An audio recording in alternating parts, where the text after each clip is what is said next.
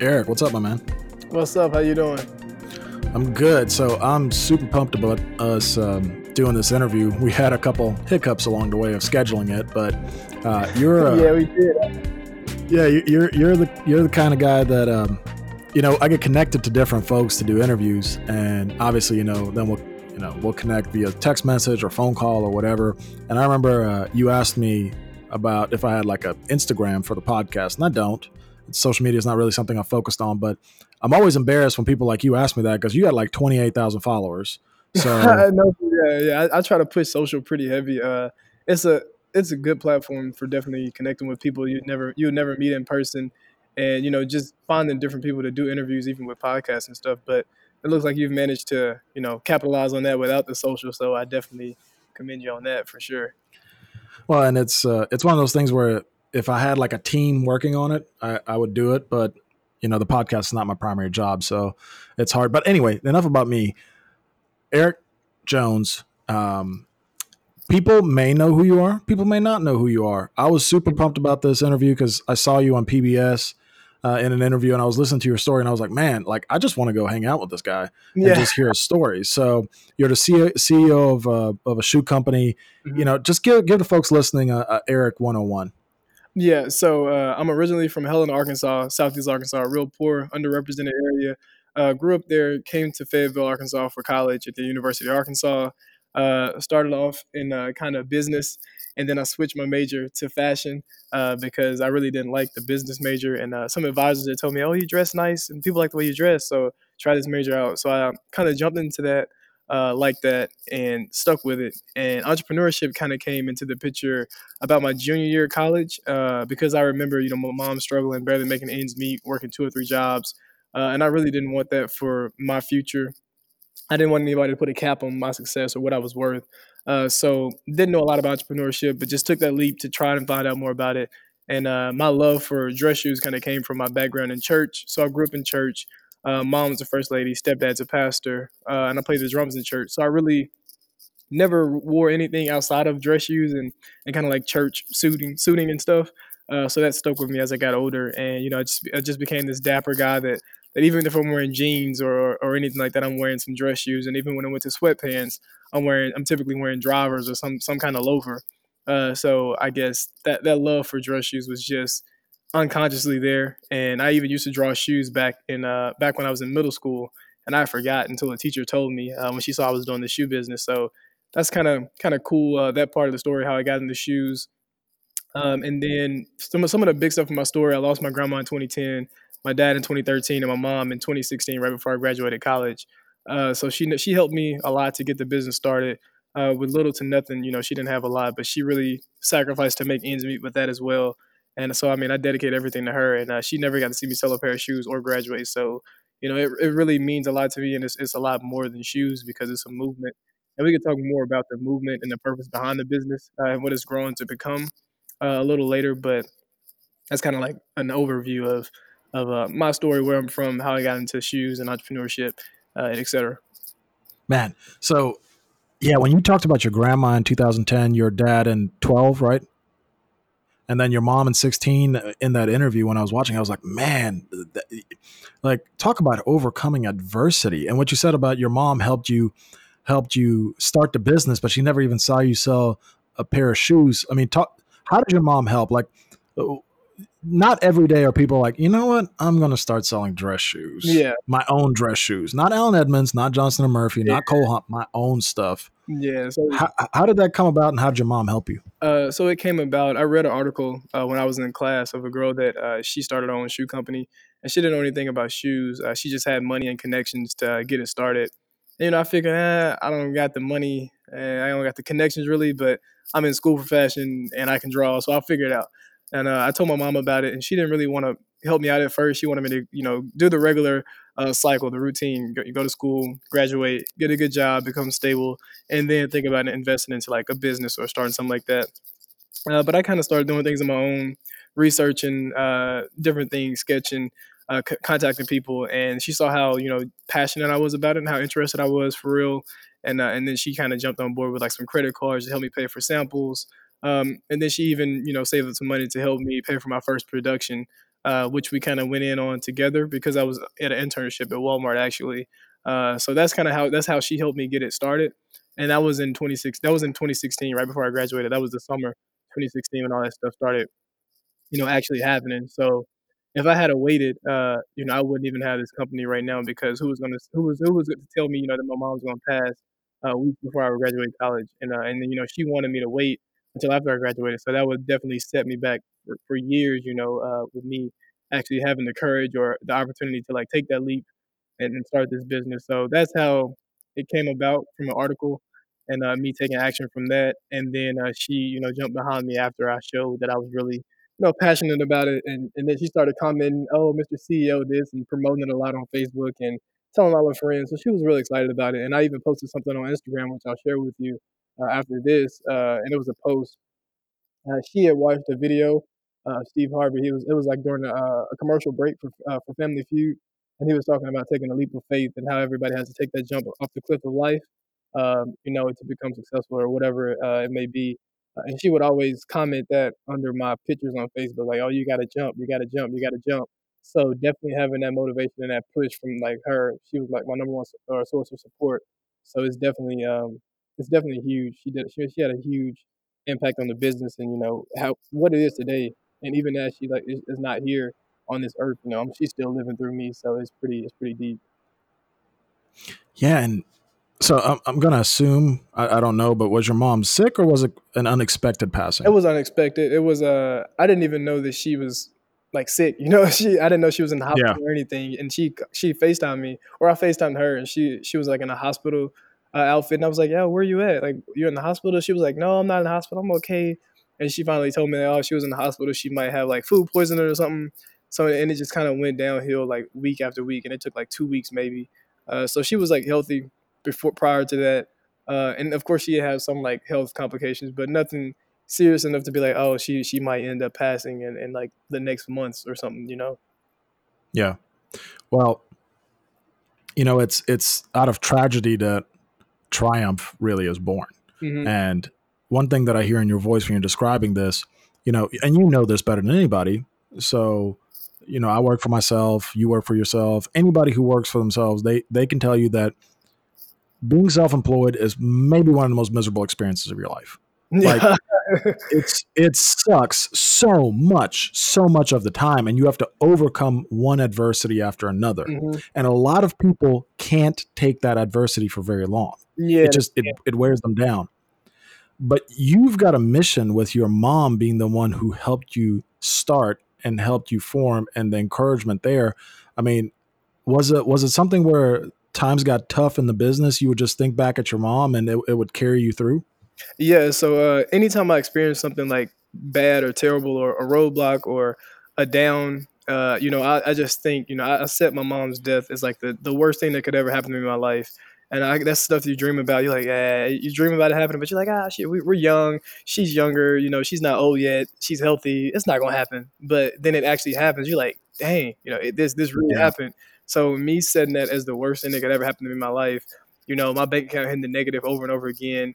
Uh, me having shoes coming in late, me and ha- me having defective shoes, me not having money to like go buy food or go shop and this and that stuff like that doesn't really affect me because it, it's not as bad as losing a mom or losing someone like that, you know, in your life. So any obstacle that I face, uh, or any downtime or any time I'm just sad or or frustrated, I just I just think like you know what would she want me to do in this situation. You know, I haven't come this far, you know, just being full time to just give up or go work for somebody or just give in, you know, on my dreams and my hopes and, you know, just what I've built uh, thus far. So, and I also inspire so many people. So I definitely um, just think about that anytime I think about giving up. I just, I just remember all the people I inspire and motivate. And just, that just pushes me all the way through, you know. Do you think it would have been different if she hadn't passed away? Uh, pro- probably so. Cause you know, she, she might have been um like hesitant for me to go full time and then if she saw me struggling she'd be like oh well boy you might need to go get a job this and that. You might need to give it a break. Yeah. and you know your mom saying that you know she really can have a huge uh, motivation or a huge uh, impact on your decisions in life. So definitely it probably would be different. Uh, so that's what i said you know the death is like it's, it's I don't want to call it a blessing and a curse because I've experienced, you know, blessings and curses and cur- like things, situations that were like blessing and curse at the same time.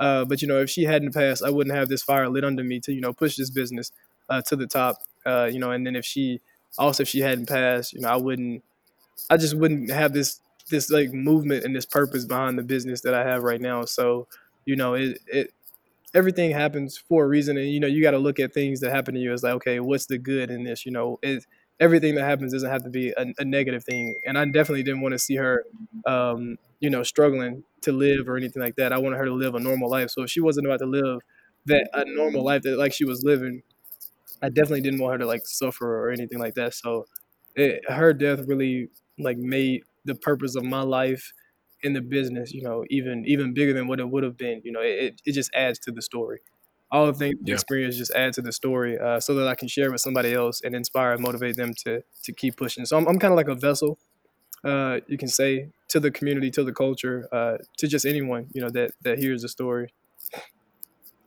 Yeah, and that's really the point of millennial manhood. It's we don't want people to reinventing the wheel. We want people to take knowledge and experiences from others and apply them to their own lives. Mm-hmm. Yeah, true. Because you can definitely learn so much from other people's experience, and you never know who will hear it and, and, just needs that extra little push to be like, oh man, if he can do it, you know, I can do it. And that's kind of cliche, but if you actually see somebody that's being very transparent and very vulnerable about their their situations, their their journey, you know, that can definitely push some people that are like stuck in a situation like off that cliff and they actually take that leap of faith and they actually becomes very successful uh, because of that like one moment they heard something specific in a in a podcast or saw something in a video. So definitely or read an article about a girl who started a company.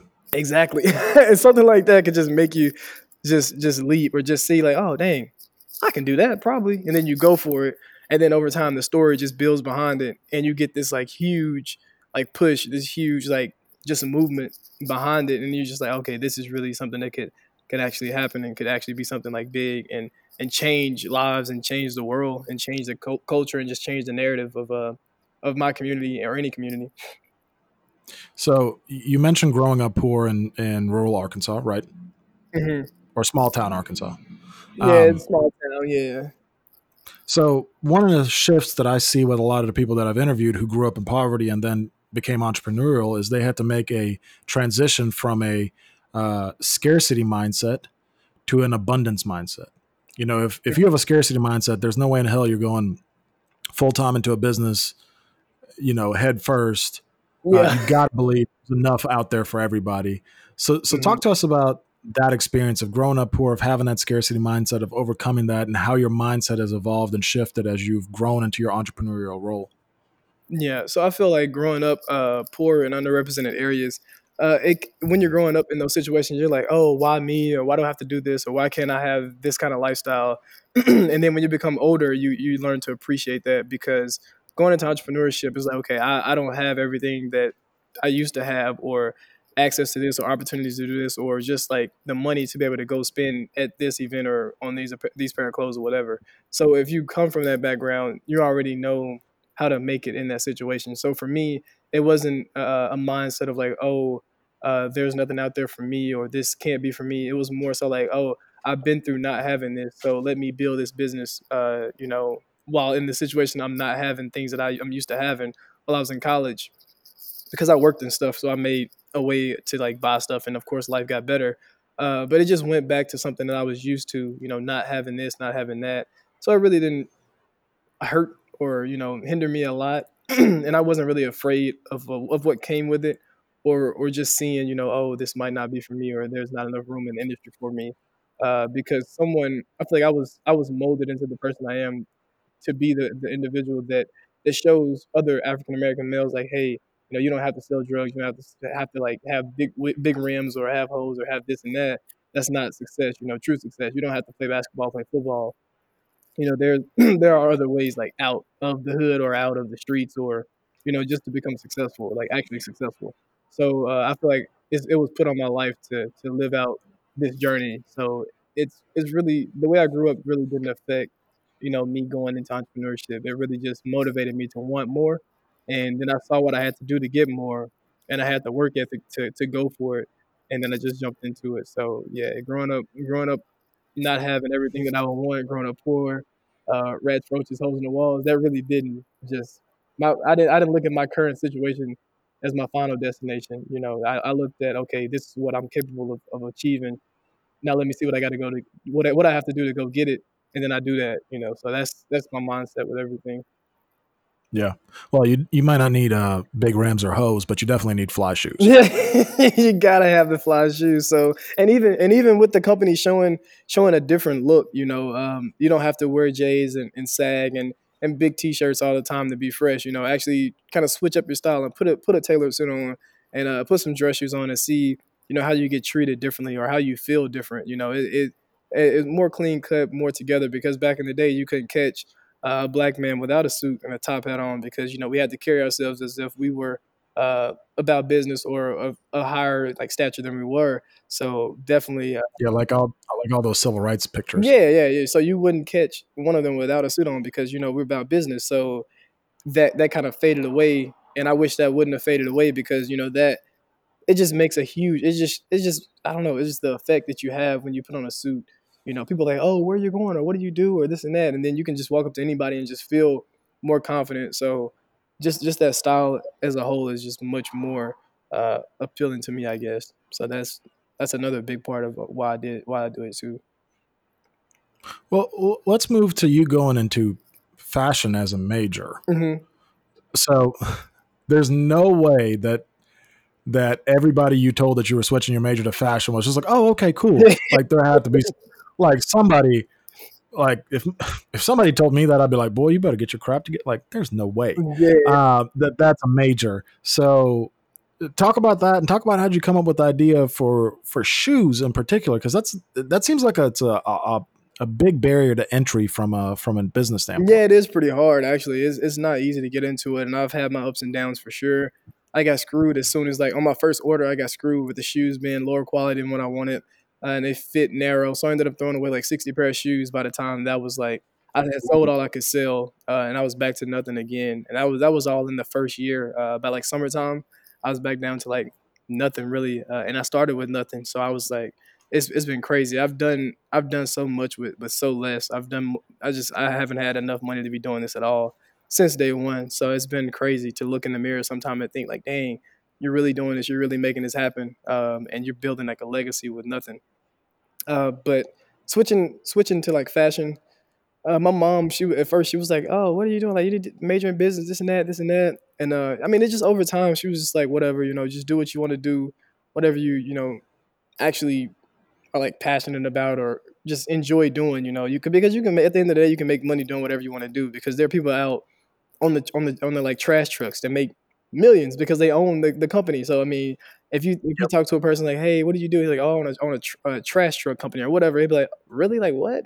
And you won't know that they're like needed. You know, they make millions of dollars. So definitely, I just I'm really huge on you know if even when I have a kid, if they want to do something that I think isn't you know the best for them, I'm like, oh, okay, if you want to do it, you know, go do that and be the best at it. You know, and I'm I'm gonna support it like 100 percent uh, just because like my mom supported what I did 100%. And I feel like if more parents did that, you know, and more friends and family did that, you know, you would see more people being successful in what they want to do because, you know, they feel, they don't feel bad.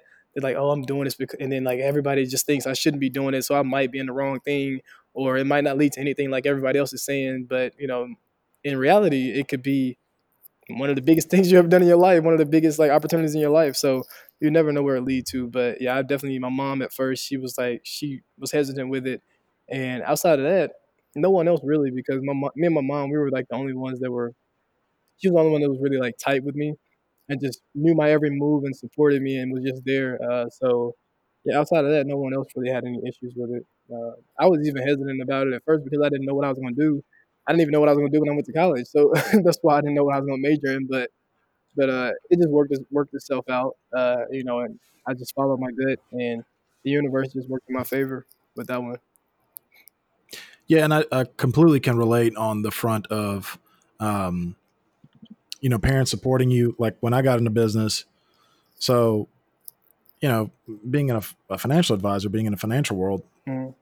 it's not necessarily a hard barrier to entry. It's just a hard uh, place to remain. So I think the retention rate within five years of people who started practice is like two percent. I mean, it's it's very rare to make it. And I remember talking to my dad about that, and he was very encouraging and supportive. So I had no market, no um, no existing clients from a previous business, nothing. I mean, Mhm. literally, I just started cold calling, and he he said, you know, just go do it for a year. What's the worst that can happen? You fail, and then you're a year older. Whoop de doo. Yeah. he literally said that's the worst that can happen. I said, you know what? that's actually a really valid point. He said, you've got no expenses. Like your apartment costs you four hundred dollars a month. Uh, you've got no wife, no kids. Like when the hell do you think you're going to do this? Like when you're 35 with three children and ten thousand dollars of expenses. live in regret. Then you live in regret. You know whether when you should have took the opportunity like at a young age. And that's why I'm, I'm happy I was blessed to take it at a young age. And right now I'm like in the grind, and I'm only 23 right now. So I'm just like blessed to be able to take these risks at this young age. So definitely like understand that. So you said earlier you didn't want to cap on your success. I think that's one of the first sentences you said in this interview. Yeah.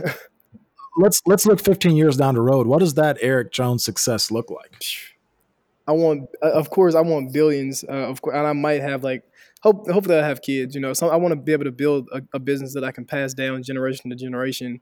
Uh, so generational wealth is a huge thing to me. So, but definitely want to be in the billions. Uh, definitely want to be have built a Fortune 500 company because there are no like black owned businesses, and not even like any more of like black CEOs um, that are in the Fortune 500 list. I don't think last time I checked. Uh, so definitely, I have big goals for the business and you know I, I would love to invest in um in, in other businesses uh, start you know other businesses outside of lfls shoes um, and reach back to help other people and like they come from backgrounds like me and just be this like positive image and influential person in the media for uh, the black community because we don't have that. We, we don't see people uh, actually becoming successful like you know black cars successful and you know not just flying rims and, and wads of money. We need to see like true success you know people that have built businesses and have reached back to help the next behind them. So reaching back is definitely a huge thing with me offering scholarships uh, foundations uh, just offering a platform for people that that you know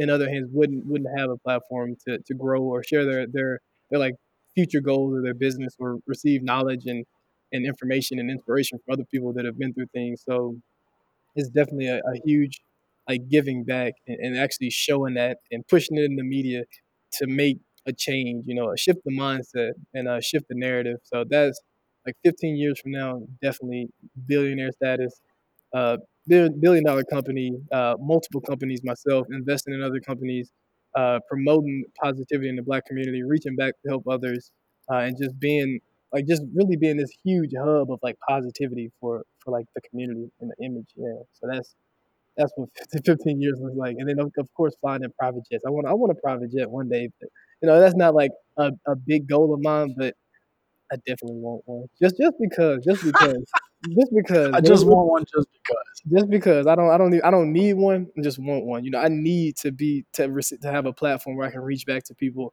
I need to be able to offer scholarships. I need to be able to fund businesses. I need to, you know, be able to be an icon uh, for my community. So those are the things that I need to do, and the things that I want to do is just like you know live nice, um, be able to swipe my card without checking my bank account. You know, um, be able to provide for my family. Um, you know, just things like that. You know, I want to have a, a a lifestyle that I never have and the lifestyle that black people never see as like something they can potentially have. I want I want that, you know, so definitely that's that's So when when did you become a big thinker? Because all the things you just mentioned are like big, big goals. yeah. When did you become a big I have no clue, bro. Cause I, I have no. I've always wanted bigger than what I've had, and I've always seen like the bigger picture of my life. Uh, because I grew up being bullied and stuff, and you know, just to get through that, I, I could have went to the streets and, and this and that, and been like that negative, um, that bad child, you know.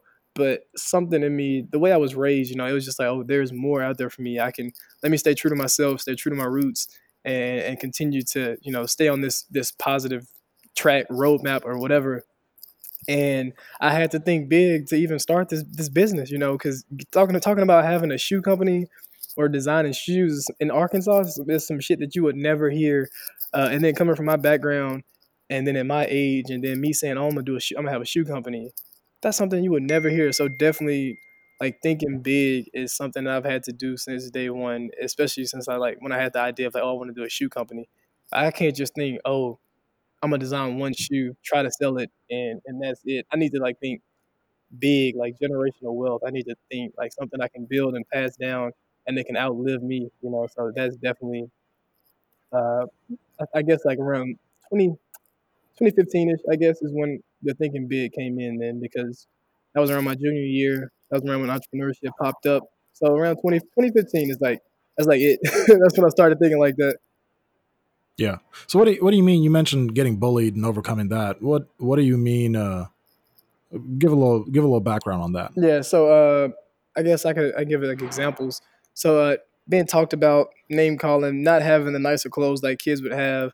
Um, you know, I've been robbed at school before. Um, you know, just different things like that that would that, that people like would pick on you about because you were smaller or less fortunate or you don't got this or you're not a thug. You you, you got this like this little positive, you know, little I don't know, I don't know what word to put there, but you're not like the thug, so you don't fit in with everybody else. You know, you stand out from the crowd, so you get picked on because of that. Uh, just stuff like that, you know, and, and not just being the, the popular guy or the cool kid, and and then like being in a small town you know, every either everybody's like on one side or on the on the other side. So most people that I was around was on like the the negative, thuggish, like you know, hood side, and then I was standing on the other side, like of positivity. And now, yeah, when I look back, you know, everybody, all of my classmates, friends, and all that stuff, most people are like dead in jail, you know, on the streets, and they're looking at me like, "Dang, you know, you're doing good. I want to be like this, Dad. You you motivate me, you inspire me." You've done good. Like you came from the same streets I came from, the same you know town I came from. You made it out this and that. So that just it just showed me, you know, I'm happy I stayed true to myself through, you know, everything I had to experience uh, and, and made it to this point in my life. Isn't it crazy how that works it's out? It's crazy as hell. I swear to God. And that's why anytime I would speak to people, I was like, yo, stay true to yourself.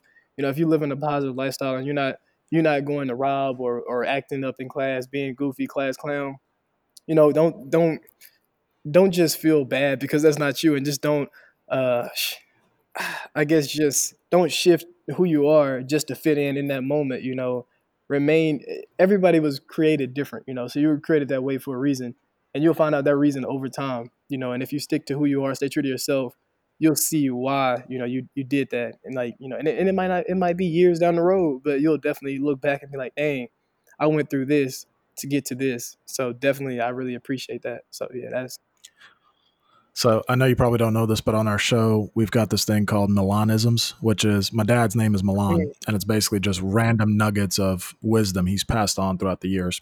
Um, and you made me think of one just now. So you ready for it? Yeah, and I got one to come behind you too. Boom. All right. So uh, my dad always told me growing up, don't be cool for a day. Figure out a way to be cool forever. That's dope. That's dope. Yeah. That's and anytime growing up, peer pressure was around me or anything like I always remembered that so so vividly. He he will tell me that crap today. Like, that can live on forever. Like definitely, definitely. yeah. And it will because I just said it on the podcast. Right. So aliens will be hearing this in like twenty million Alien. years or something. yeah.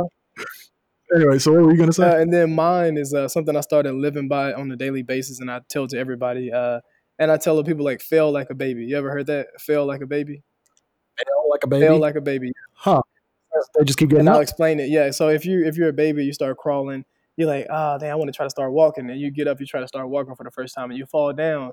You might fall hundreds of thousands of times, but never do you see a baby like, oh, well, I guess walking isn't for me, so I just keep crawling. You know, no, they get up, they continue to walk, you know, over and over again, and then they start walking, then they start running, then they start, you know, running track, whatever. So I tell people like the same thing in business. You know, you might fail once, twice, three times. You know, that doesn't necessarily mean it's not for you. As you just have to keep get up and you know just keep going. It's like the resilience part of uh, of entrepreneurship. So definitely feeling like a baby is something that I've I've held on to, and I tell people all the time. You know, if they're going through something, I just look at them like, hey, feel like a baby. You know, we look at babies all the time around the world, and they're just crawling, crawling, crawling, and they get the guts to try to start walking, and they never just say, ah, it's not for me. They just keep going until they get it. So definitely. Where'd you hear that? Uh, I forgot where I heard it. I heard it uh on a video, I think, but I it stuck with oh. me. And uh, I was hoping you'd be like, "This is something my great great great grandpappy told us, and it's know. been passed on." I don't even know him. I don't even know him. So yeah, I heard. I heard. I'll pass it down though, so my my great great great great great grandkids can be like, "Yeah, my my great great great great granddad." Yeah, I definitely. Yeah, yeah. So so talk about the movement. What what is the what is the movement about with the company? Uh, so movement can be it's a few different things. So one thing is like supporting black owned businesses. Uh, you know, black people in our community, we have this crabs in the bucket mentality. So we really don't support each other uh, to the fullest, but we will go out, out, outside of our community and support and spend money. Uh, we also um, uh, devalue our own our own people and our own products. So if it's like black owned, it's already seen as something that's not of value or it, it's expensive or they ask for a discount or why am I paying this much, etc. So that's one thing. Uh, switching the narrative is another thing. So the image of black people in the in the uh, in the media uh, we're portrayed as you know thugs or only football player, basketball players. Um, it's just negative stuff in the media. So definitely switching that narrative of of what we're portrayed as uh, to the regular everyday human. Uh, outside of that, another thing is is uh, motivating and inspiring the community. So through my story, uh, I'm a vessel, like I mentioned, to this community. So I definitely share my story, very transparent about uh, when my bank account is to negative. Uh, and I always say, you know, is we have to weed out the people that aren't really about entrepreneurship. So there might be a person that's like, oh, I want to be an entrepreneur. It looks easy. It looks lavish. And then me sharing my story and, and talking about all the hardships that'll make them be like, oh, dang, that's really not for me.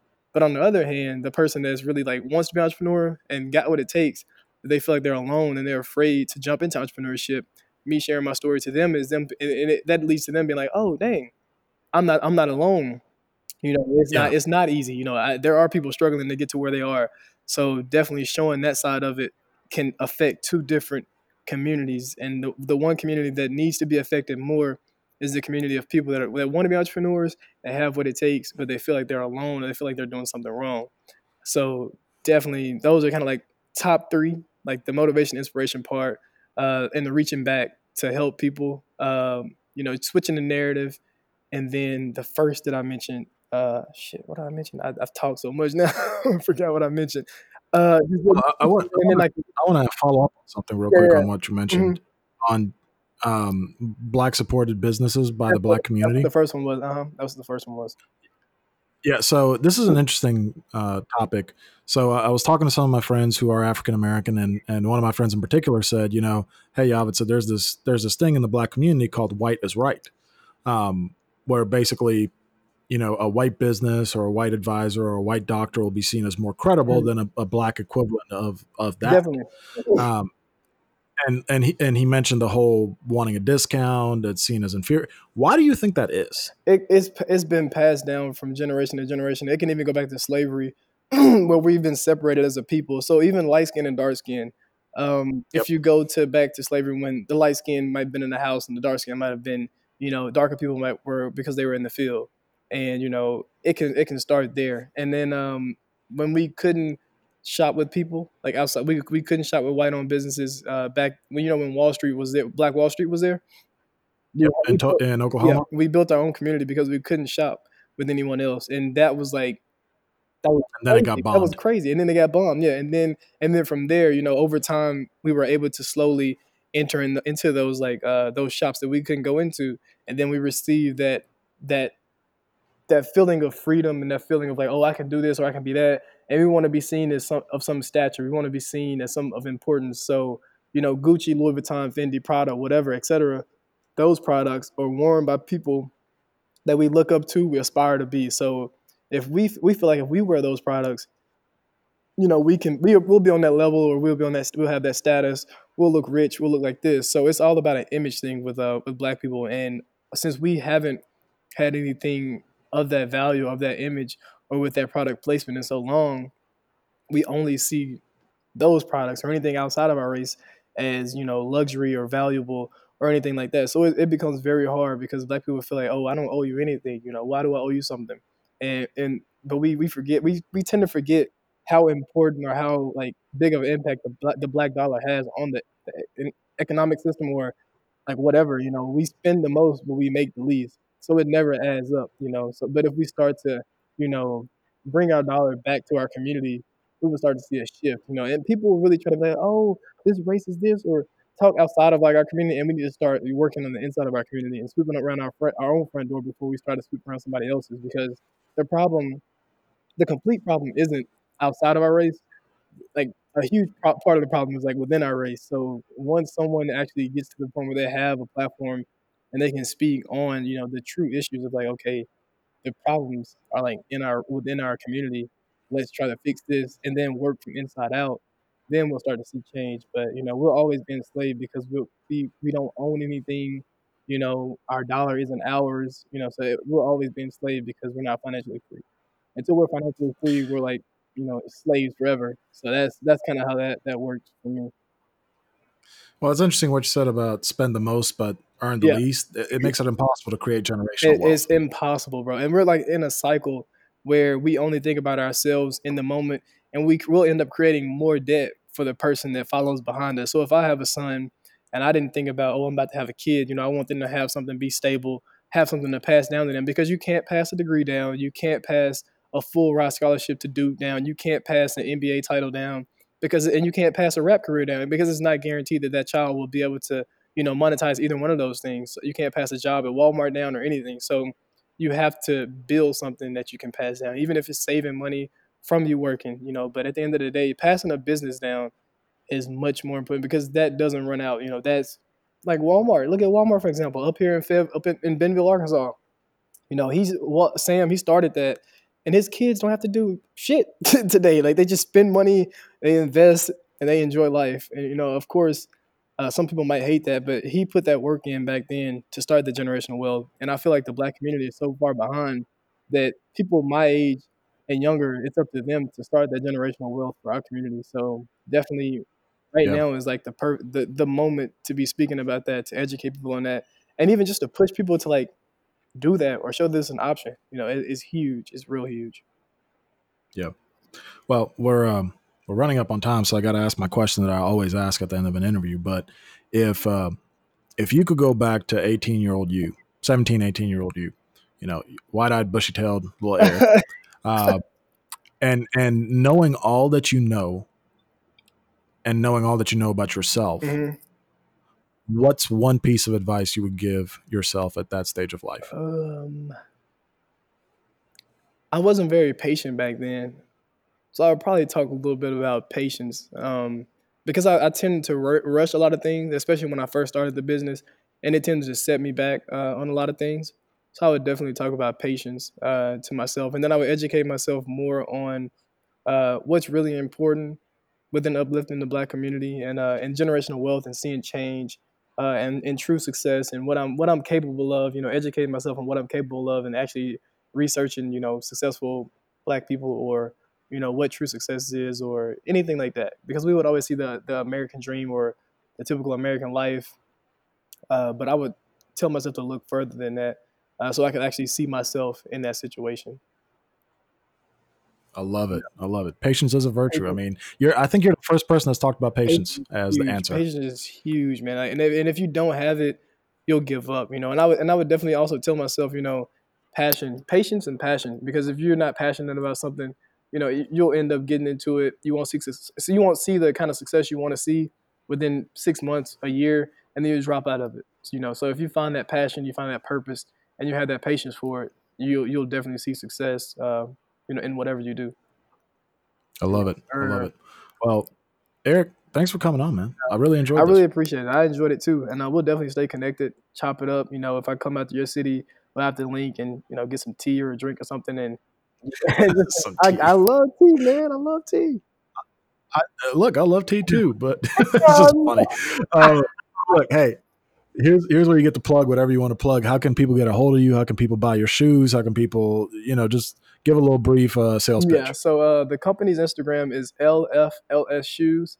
So L is in like, F is in father, L is in like, S is in son, and then shoes. Uh, that's also the Facebook.